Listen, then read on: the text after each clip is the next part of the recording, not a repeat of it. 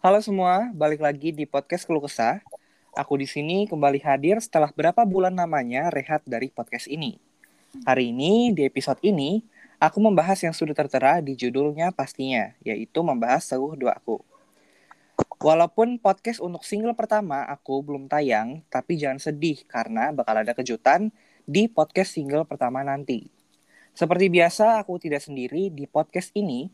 Di sini aku ditemani oleh Kak Elisheba, dan di sini Kak Elisheba bakal bertanya ke aku tentang mengenai lagu kedua aku.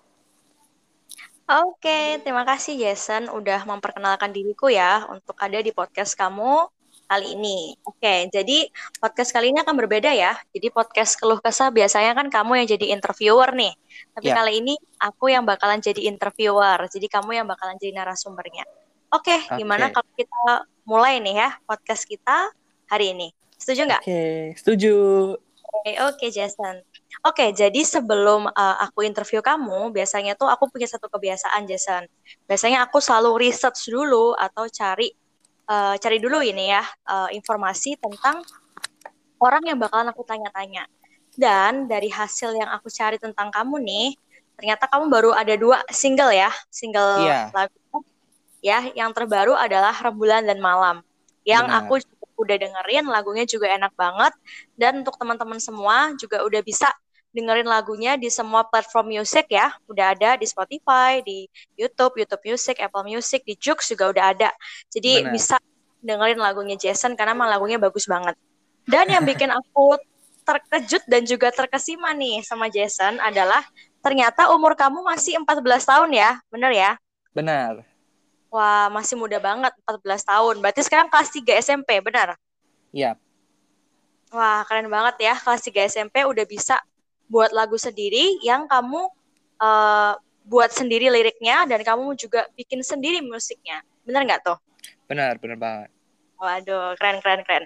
Oke, kita langsung masuk ke pertanyaan yang pertama aja ya. Jadi, uh, kalau boleh tahu nih, sejak sebenarnya Jason ini punya minat terhadap musik atau kayak uh, punya satu keinginan kayaknya aku harus nih bikin, bikin aku sendiri gitu. Itu dari umur berapa tuh kalau boleh tahu? Uh, kalau untuk suka sama musik atau suka nyanyi itu pastinya aku udah mulai dari kecil ya. Uh, mungkin kalau bisa dibilang umur sih lima ya uh, perkiraan aku. Itu udah suka sama musik dan uh, hobi nyanyi tapi belum diperkembangkan oh, gitu. uh, secara menggunakan guru les atau bimbingan dari orang mana pun. Jadi uh, ya mungkin pas lima tahun dan uh, untuk terjun ke dunia musik itu aku debut single pada tanggal 12 Maret tahun 2020. Jadi baru banget. Oh gitu ya. Berarti newbie ya istilahnya. Baru banget yep. ya. Benar. Aku juga udah uh, sempat dengar sih tentang yang single terbaru kam uh, yang sorry bukan single terbaru single pertama yang Senandika. Ya judulnya Senandika bukan sih? Benar Senandika. Ya Senandika. Itu juga keren itu. Wah itu keren sih. Untuk anak umur 14 tahun ya keren banget. Itu kamu bikin lagi musiknya sama kamu bikin lagi liriknya sendiri keren. Oke jadi kamu pertama kali tahu uh, musik dari umur lima tahun ya? Itu juga masih sangat muda lima tahun. Itu lima tahun udah bisa apa aja tuh di musik kamu kira-kira pada waktu Ka itu? Uh, di situ sih aku masih uh, nyanyi aja sih. Oh. Berarti ya. kamu sekarang selain nyanyi ada bisa main musik lain nggak? Aku uh, sekarang menguasai uh, sebenarnya dua alat musik, tapi mhm. -huh. lagi belajar uh, flute dan yang oh, tadi aku bilang kekuasain tadi dua itu ada ukulele dan gitar ukulele dan gitar. Bisa cerita sedikit nggak? Kamu mulai belajar ukulele itu di umur berapa, gitar di umur berapa, berapa, terus flute di umur berapa, terus kesusahannya apa waktu kamu belajar waktu itu? Oke, okay. uh, eh, kalau untuk uh, ukulele itu aku belajar di tahun 2000, 2018 mungkin ya, uh, di umur kayaknya 12 tahun. Itu aku belajar pertama kalinya untuk masuk ke alat musik dan uh, untuk gitar aku 2019 uh, 2019 2020 tapi uh, mahirnya itu mahirnya 2020 lebih hmm. bisa banget tuh 2020 gitu wow keren keren keren keren jadi baru dua tahun ya kamu belajar musik ya. Berarti kan umur 12, sekarang 14, berarti baru dua tahun ya? Iya. Waduh, keren banget nih, baru dua tahun tapi udah bisa tiga alat musik. Nah, terus apa aja nih uh, perkembangannya? Udah bisa bisa apa aja nih dari tiga alat musik itu?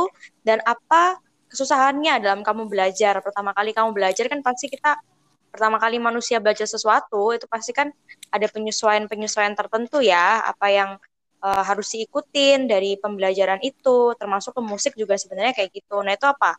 Ada uh, apa?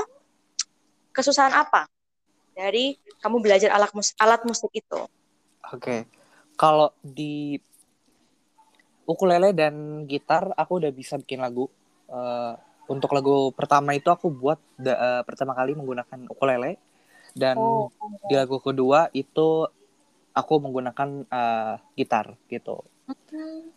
Kalau di flute masih belajar jadi uh, belum bisa dikatakan untuk membuat suatu karya gitu. Oh gitu. Dan, Dan kesulitannya kalau untuk di ukulele itu sebenarnya uh, mungkin karena waktu itu aku baru pertama kali banget belajar uh, alat musik. Jadi yeah. mungkin uh, susah untuk mengendalikan jari-jarinya.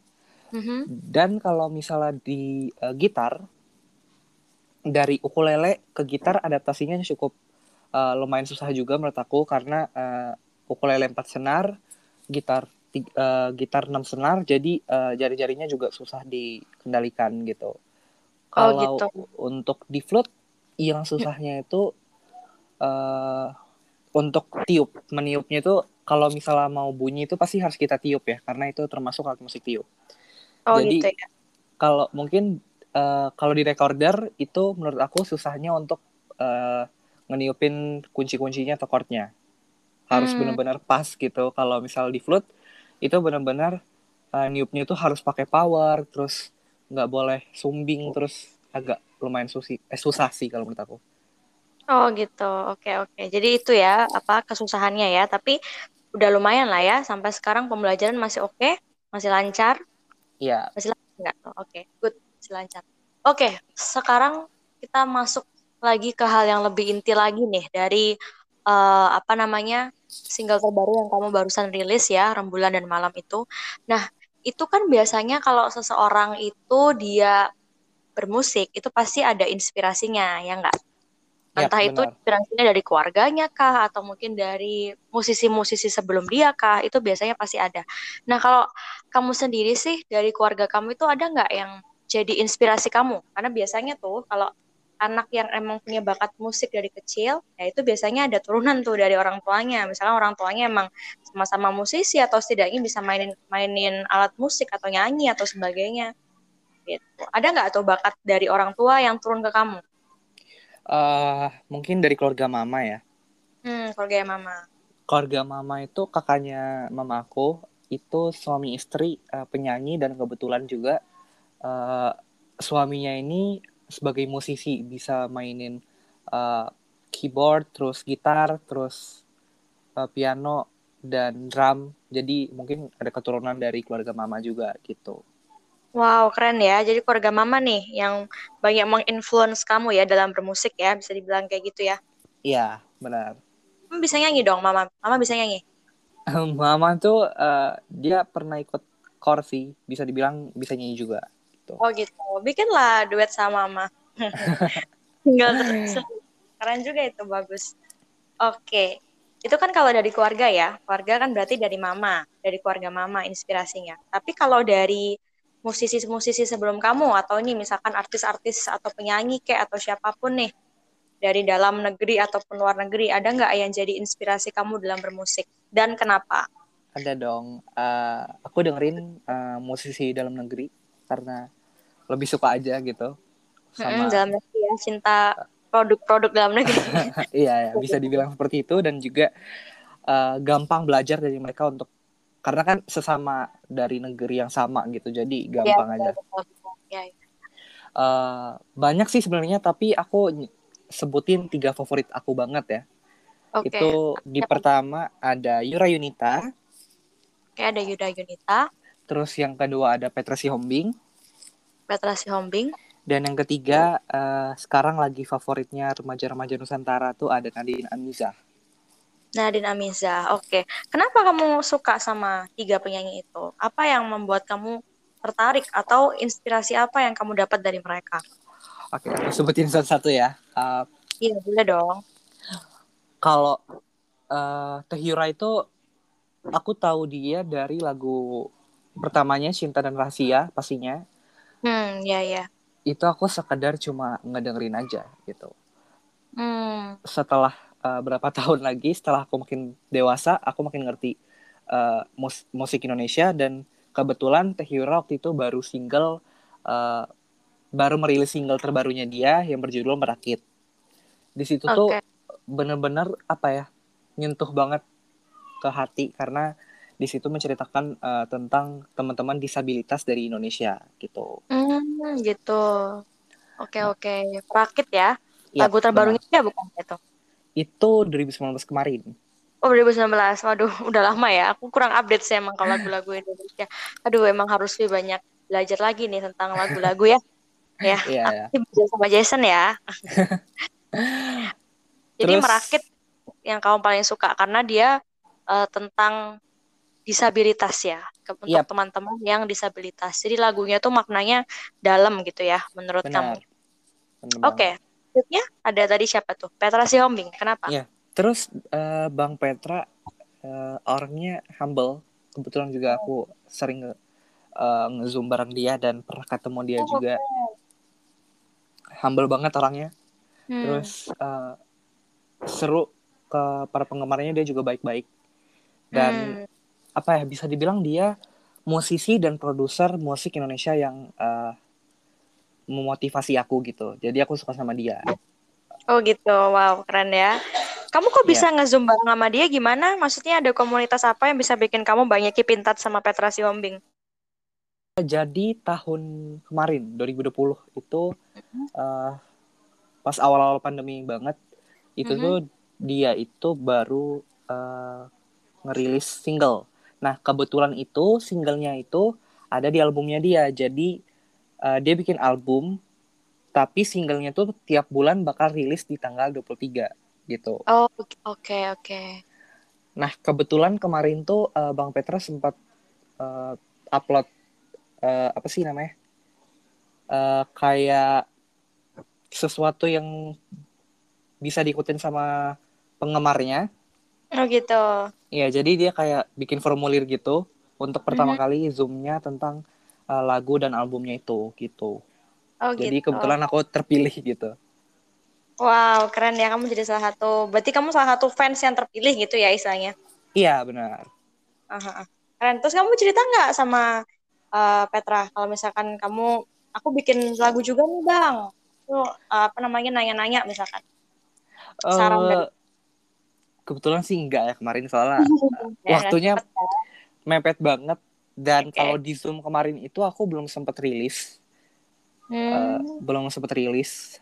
Terus eh, pas ke- kemarin ketemu itu agak malu ya karena kan gugup Hmm. juga ketemu eh, ketemu apa sih idola gitu jadi kayak lumayan deg-degan gitu. Iya, iya. Tapi nggak apa-apa lah, keren-keren. Kamu udah ada channel ya, istilahnya ke mereka-mereka tuh Ya, orang-orang yang emang udah top banget di Indonesia, terutama di uh, industri musik ya. Itu keren lah, bagus. Kamu udah mengantongi hal yang baik. Terutama kamu juga masih sangat muda, masih panjang perjalanan kamu. Jadi kamu jangan berhenti juga sampai di sini aja. Jangan puas diri nih, udah bikin dua single, harus upgrade lagi yang lebih gede. Entah Iya, dari benar. sisi liriknya, lirik lirik lagunya, dari musiknya gitu kan. Kalau aku dengar kan musik kamu lebih kayak kata teatrikal gitu ya. Sebenarnya Iya. agak mirip sama Priyadi sih kalau menurut aku. ya kan? Itu Iya. kamu lihat kalau Priyadi tuh kayaknya juga oke. Cuma emang dia berat aja. Uh, beberapa liriknya dia cukup berat tapi bagus. Nanti seiring berjalannya waktu kamu pasti akan lebih bisa mengerti sih. Karena kamu masih 14 tahun, masih muda banget jadi masih oke lah. Yang kamu bikin udah bagus banget. Oke, terakhir tadi kamu bilang Nadine Amiza. Kenapa? Eh, aku suka sama Nanda Mizah kenapa ya? Bisa dibilang jatuh cinta banget sama suaranya Waduh. dia. Sama suaranya, oke. Bener-bener suaranya syahdu banget, enak didengerin. Terus eh, lagu-lagunya yang mengandung eh, lirik puitis tuh juga menginspirasi aku dan Gitu ya. Iya. dan memotivasi aku juga gitu jadi suka aja gitu hmm, gitu keren keren keren iya iya ya dia juga masih muda kan ya si Nadine tuh mah. Iya. masih belum ada 20 tahun gak sih dia? Eh, kemarin tuh kalau nggak salah dia 21 deh baru 21 Udah- ya oke oke. Ya lumayan lah. Beda sama aku berarti berapa tahun dua tahun. Lumayan. Tapi masih muda, masih muda. Bagus bagus. Oke. Itu tadi ya jadi inspirasi kamu bermusik itu mereka ya yang kamu Iya. lihat eh, dalam bermusik ya istilahnya yang jadi patokan kamu gitu ya dalam kamu bikin lirik lagu atau kamu bikin eh, musik kamu sendiri.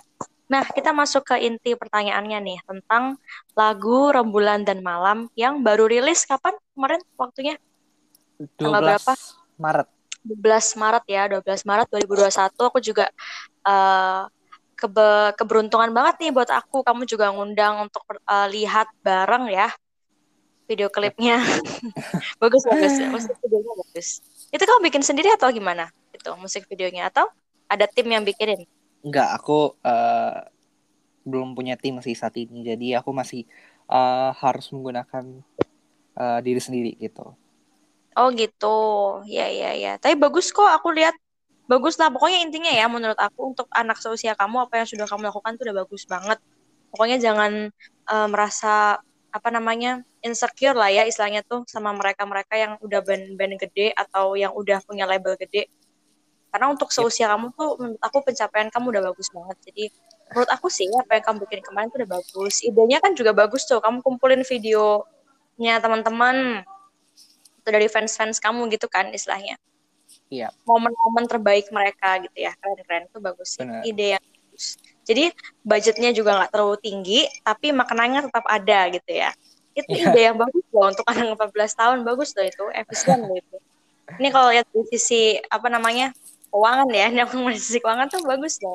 Gitu. Jadi itu bisa jadi inspirasi nih buat teman-teman, terutama mungkin teman-teman yang se- seusia kamu, kalau mau bikin sesuatu kayak, aduh aku nggak punya uang nih apa segala macam, udah nggak usah bikin yang bagus-bagus kayak gimana-gimana, bikin aja dulu yang sederhana nggak apa-apa, yang penting karya sendiri. Oke, Benar. Lanjut ya ke pertanyaan selanjutnya nih. Lanjut.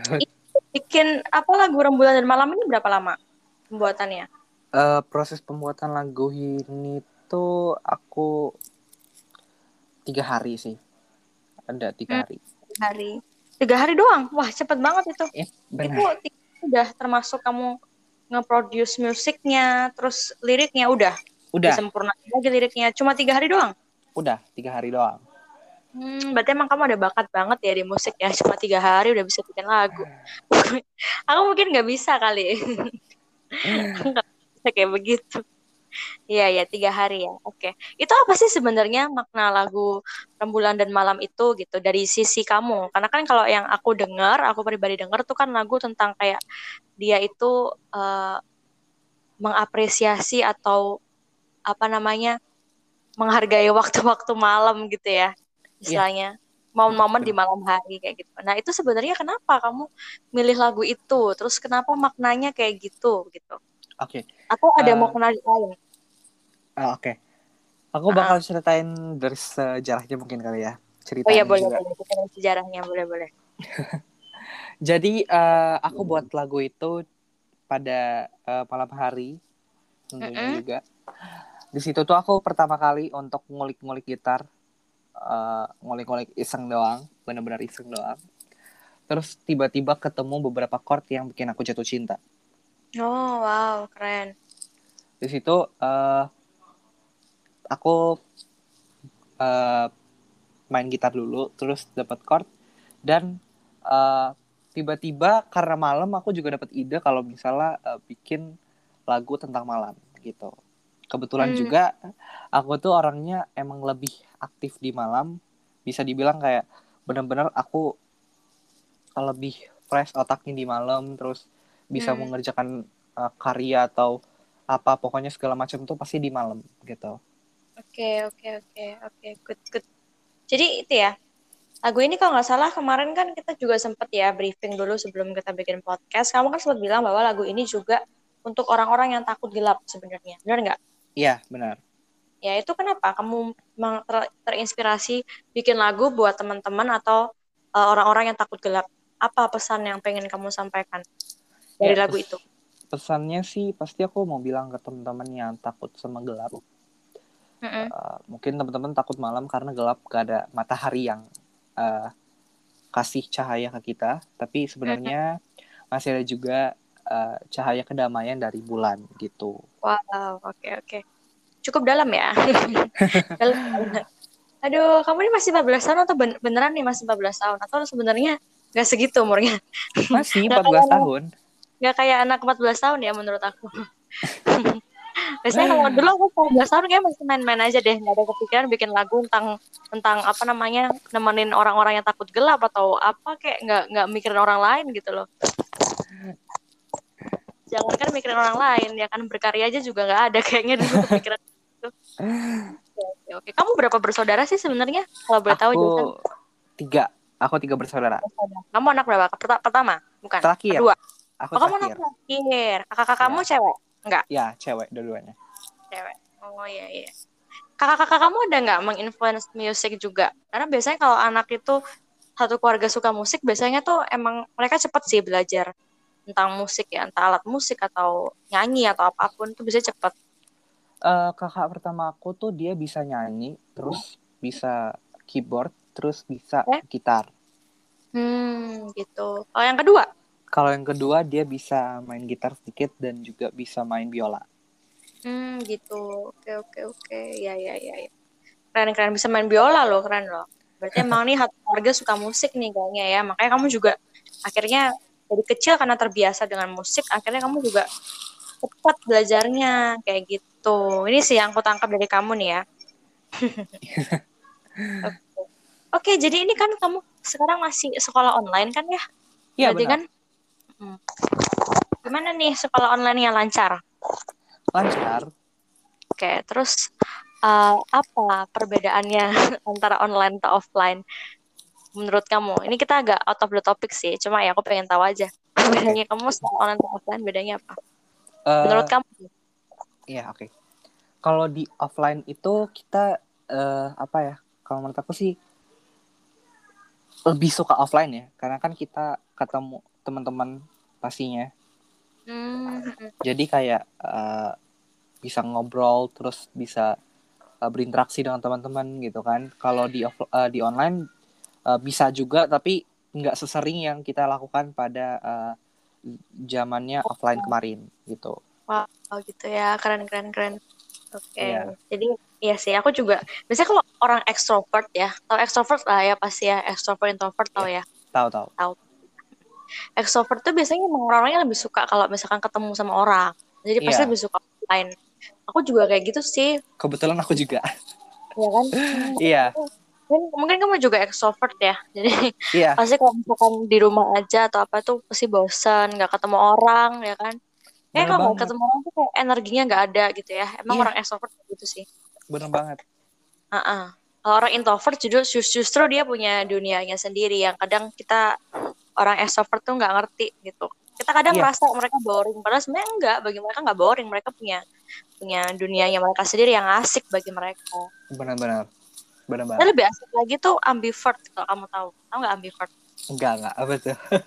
Ambivert tuh saya ya ini aku kasih tahu ya karena kamu kan biasanya bikin podcast juga mengenai mental health kemarin aku sempat dengar ya nanti bisa nih kamu cari-cari lagi cari yang juga lebih ngerti ya tentang Ya. uh, kepribadian dan juga kesehatan mental nah jadi ambivert itu sebenarnya adalah gabungan dari extrovert sama introvert gitu kemarin tuh ya uh, aku uh, bikin satu webinar gitu ya sama uh, komunitas aku kita bahas mengenai itu. Jadi kadang Hmm. tuh orang ada yang mikir gini nih aku tuh extrovert atau introvert ya? Kayak gitu kan. Kalau extrovert kan kelihatan tuh dia orangnya suka ngomong dia orangnya suka bergaul dia gampang masuk ke satu komunitas atau lingkungan tertentu gampang dia. Ya, kalau introvert enggak introvert sebaliknya ya kan. Tapi biasanya introvert dia uh, memang uh, apa namanya ada keunikan atau bakat-bakat lain ya. Cuma memang aku nggak terlalu pelajari karena memang aku bukan orang introvert. Nah tapi ternyata ada lagi nih satu hal namanya ambivert. Nah jadi ambivert itu kayak uh, apa istilahnya tuh gabungan antara extrovert sama introvert. Jadi dia Hmm. di umum dia oke ya kan di lingkungan yang rame gitu ya dia bisa masuk. Di introvert pun di hal yang introvert atau yang sendirian pun dia juga bisa. Jadi ada masa dia ingin sendiri ada masa dia ingin uh, apa namanya uh, bergaul sama teman-temannya tuh kayak gitu Hmm, bisa paham. bergaul sama teman-temannya bisa juga dia sendiri kayak gitu jadi dia biasanya sih kalau menurut psikolog yang waktu itu bahas webinar ya biasanya orang ambivert tuh agak moody kemudian Hmm. memang dia Kemudian ya. Hmm, kelihatannya agak kemudian kelihatannya padahal Hmm. sebenarnya dia kemudian sih istilahnya tuh dia kayak lebih dia tuh tahu waktunya dia gitu loh jadi ada waktunya dia emang pengen menarik diri ada waktu dia emang pengen main aja gitu. Emang setiap orang ada kayak ada masalah kayak gitu ya. Cuma maksudnya di dia ini lebih strong kayak gitu. Hmm. jadi perpaduan yang oke itu sebenarnya ambivert ya. Cuma orang ambivert tuh jarang sih biasanya. Ada juga tuh yang bilang kalau kepribadian ambivert tuh juga ini sih kepribadian yang buatan. Jadi bukan bukan dari hmm, apa bukan nature-nya orang bukan orang nature, bukan lahirnya dia kayak begitu gitu. Itu biasanya ada sesuatu hal yang buat dia kayak begitu. Tapi ya itu aku belum pelajari lagi sih. Kayak gitu. Ini ini cuma sekedar uh, apa namanya intermezzo aja ya Hmm. kan? Tadi ngomongin masalah pergaulan di sekolah. Oke. Kalau pergaulan di sekolah berarti karena sekarang offline pasti terbatasi dong ya? Iya, bener banget. Hmm, kamu juga pasti banyak di rumah. Kamu nggak kembangin hobi baru atau bakat baru gitu selama di rumah? eh sama di rumah ya? Mm, Sama, di rumah itu bisa dibilang juga membuat lagu tuh eh, hobi baru juga. Karena aku Hmm. dapetin hobi baru, eh dapetin ngebuat lagu ini pada eh, di kala masa pandemi gitu. Oh gitu. Ya, terus juga aku lagi senang-senangnya ngelukis. Lukis. Ya ya ya ya. Ya, Lukis apa nih? Genre lukisan yang kamu lukis nih? Abstrak kah? atau realis kah? atau apa? aku lebih suka ke abstrak sih karena eh, pada umumnya aku emang nggak bisa gambar, nggak. Oke. Mungkin ada beberapa yang seniman yang benar-benar dia ngelukisnya tuh harus di sketsa dulu, digambarin dulu eh, orangnya atau digambarin apanya gitu. Ya. Kalau aku abstraknya bukan yang ke warna aja ya, karena kebanyakan tuh kan orang abstraknya kayak warna yang digabungin terus mereka campurin jadi abstrak gitu kan. Kebanyakan Hmm. orang tahu seperti itu ya. Kalau Ya, ya, aku abstraknya bukan yang begitu, tapi lebih ke misalnya kayak eh, tiba-tiba aku gambarin di sini mulutnya mulutnya dua, terus eh, matanya satu, terus Hmm. terus eh, ada bibi ada apa pokoknya aku gambarin aja gitu yang ada di imajinasi aku aku gambarin secara abstrak gitu Eh, oke oke oke. Ya. Oke oke. Bagus bagus bagus. Aku udah lihat juga sih hasil lukisan kamu yang abstrak itu. Oke oke. Udah lumayan oke juga. Ya, deh, terus dikembangin juga. Nah, ini juga bisa nih buat teman-teman semua yang dengerin kamu nih, podcast kamu. Kamu juga bisa ajak mereka tuh kembangin diri mereka sama di rumah aja. Entah mau ngerjain apa pun kek, entah mau belajar hal yang baru kek, mau belajar eh, musik kek, mau belajar alat musik kek, mau belajar nulis bahkan menggambar atau apa pun. Pokoknya jangan diem aja. Itu juga yang aku selalu bilang juga ke adik aku. Jangan pernah diem aja di rumah. Belajar sesuatu kayak gitu. Maksudnya ngisi untuk belajar sesuatu. Gitu. Iya. Entah bekerja, belajar, bekerja sama aja. Yang penting kita ada produktivitas. Oke, itu bagus sih tadi ya. Kita ngobrol-ngobrol uh, podcast kali ini ya, bagus banget. Jadi kita udah tadi kita udah bahas mengenai uh, sejarahnya lagu Rembulan dan Malam, terus cara pembuatannya, proses pembuatannya, waktunya yang cuma tiga hari itu, gitu kan. Terus juga belajar nih uh, dari kamu supaya kalau misalkan kita uh, dalam waktu senggang kita juga bisa gunakan waktu dengan baik gitu ya istilahnya. Jadi nggak cuma diam-diam aja. Terus juga yang tadi aku dapatkan dari nge-interview kamu hari ini itu adalah meskipun kita masih muda, kalau kita punya mimpi ya terus dikejar. Jadi jangan berhenti ya hanya karena kita ngerasa aduh aku masih muda nih nggak bisa, nggak punya dana. Biasanya gitu ya, nggak punya modal nih atau apa. Pokoknya mulai dulu. Aku selalu bilang kayak gitu sih ke diriku sendiri juga nih. Pokoknya start kalau kita nggak start kebanyakan mikir ternyata kita nggak jalan. Jadi start aja dulu. Nanti pasti ada jalan keluarnya. Yang penting maju dulu. Bener Gitu. banget. Betul banget. Oke jadi setelah kita udah bahas nih mengenai hobi sama pandemi terus habis itu em, favorit eh, apa namanya musisi favorit kamu juga udah kamu sebutin tadi dan kenapa gitu ya. Salah satunya tadi Nadine Amiza juga. Terus ini aku juga lagi di kafe dengerin lagunya Nadine Amiza nih Denger nggak? Gak kedengeran sih. Nggak kedengeran ya? Iya, aku pakai Iya. headset sih. Iya, iya. Iya itu. Oke. Jadi mun- mungkin terakhir ya sebelum kita menutup podcast kita nih, ada nggak eh, kesan pesan atau mungkin apa pun itu yang mau kamu sampaikan kepada para pendengar kamu, entah pendengar podcast Keluh Kesah ini ataupun yang akan dengerin lagu-lagu kamu atau karya-karya kamu. Eh, pesannya tadi pesan dari lagu aku tadi udah aku sampaikan. Mhm. mungkin harapan ke depannya kali ya. Oke. Harapan ke depannya aku eh, semakin banyak pendengar untuk musik dan podcast aku, terus eh, semakin banyak dikenal oleh masyarakat luas. Itu aja sih, gak banyak banyak banget. Oke, oke, oke. Semakin banyak didengar ya, istilahnya semakin banyak orang yang tahu tentang Jason Moses gitu ya. Berarti nih Iya. udah tersedia di mana aja nih lagu-lagunya? Kamu bisa sekalian promo nih ke teman-teman. Stok Oke. atau promo dulu.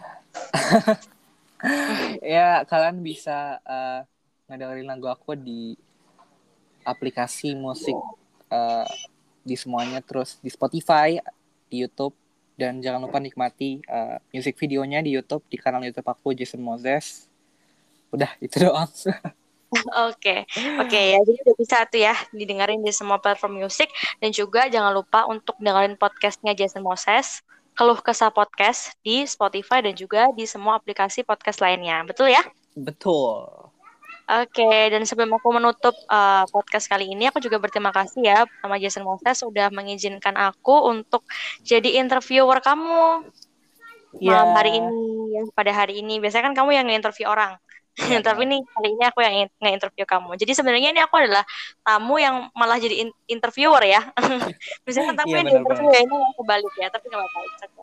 Nah juga buat teman-teman semua yang mau tahu tentang uh, topik-topik yang dekat dengan kalian, terutama kalian yang mungkin masuk masih SMP atau SMA gitu ya, jangan lupa dengerin podcastnya Keluh, Keluh Kesah, karena di podcast ini juga akan bahas topik lain selain musik ya. Ada kesehatan mental, ada mengenai bullying, ada juga banyak topik-topik lainnya yang dekat dengan kalian gitu. Nanti Jason Moses juga akan ngundang nih narasumber-narasumber yang pastinya menarik untuk didengarkan ceritanya gitu ya.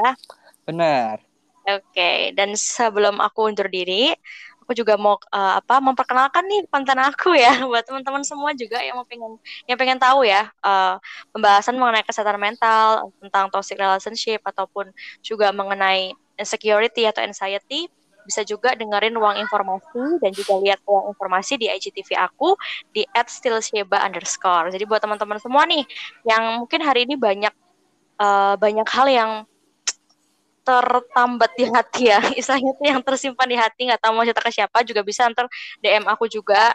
Biasanya aku emang interaksi sih sama mereka jadi aku pengen tahu cerita mereka. Karena kan kadang-kadang tuh kita susah untuk cerita ke orang jadi bisa cerita ke aku juga.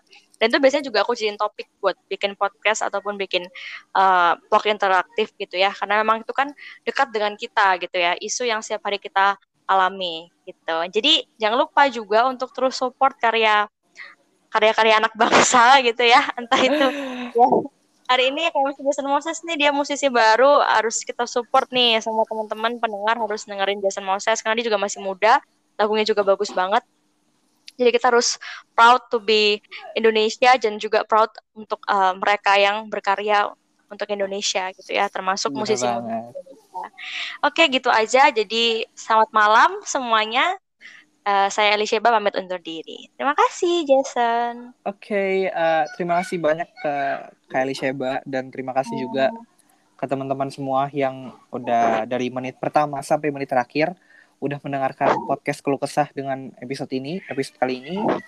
Terima kasih banyak. Maaf banget kalau misalnya ada eh, kesalahan kata atau Betul, betul. suara yang bocor, maafkan banget. Benar. Atau eh, kendala jaringan, maafkan banget. Jadi eh, terima kasih banyak. Sampai jumpa di lain kesempatan dan sampai jumpa di episode keluh kesah lainnya. Dah. Bye-bye. Bye.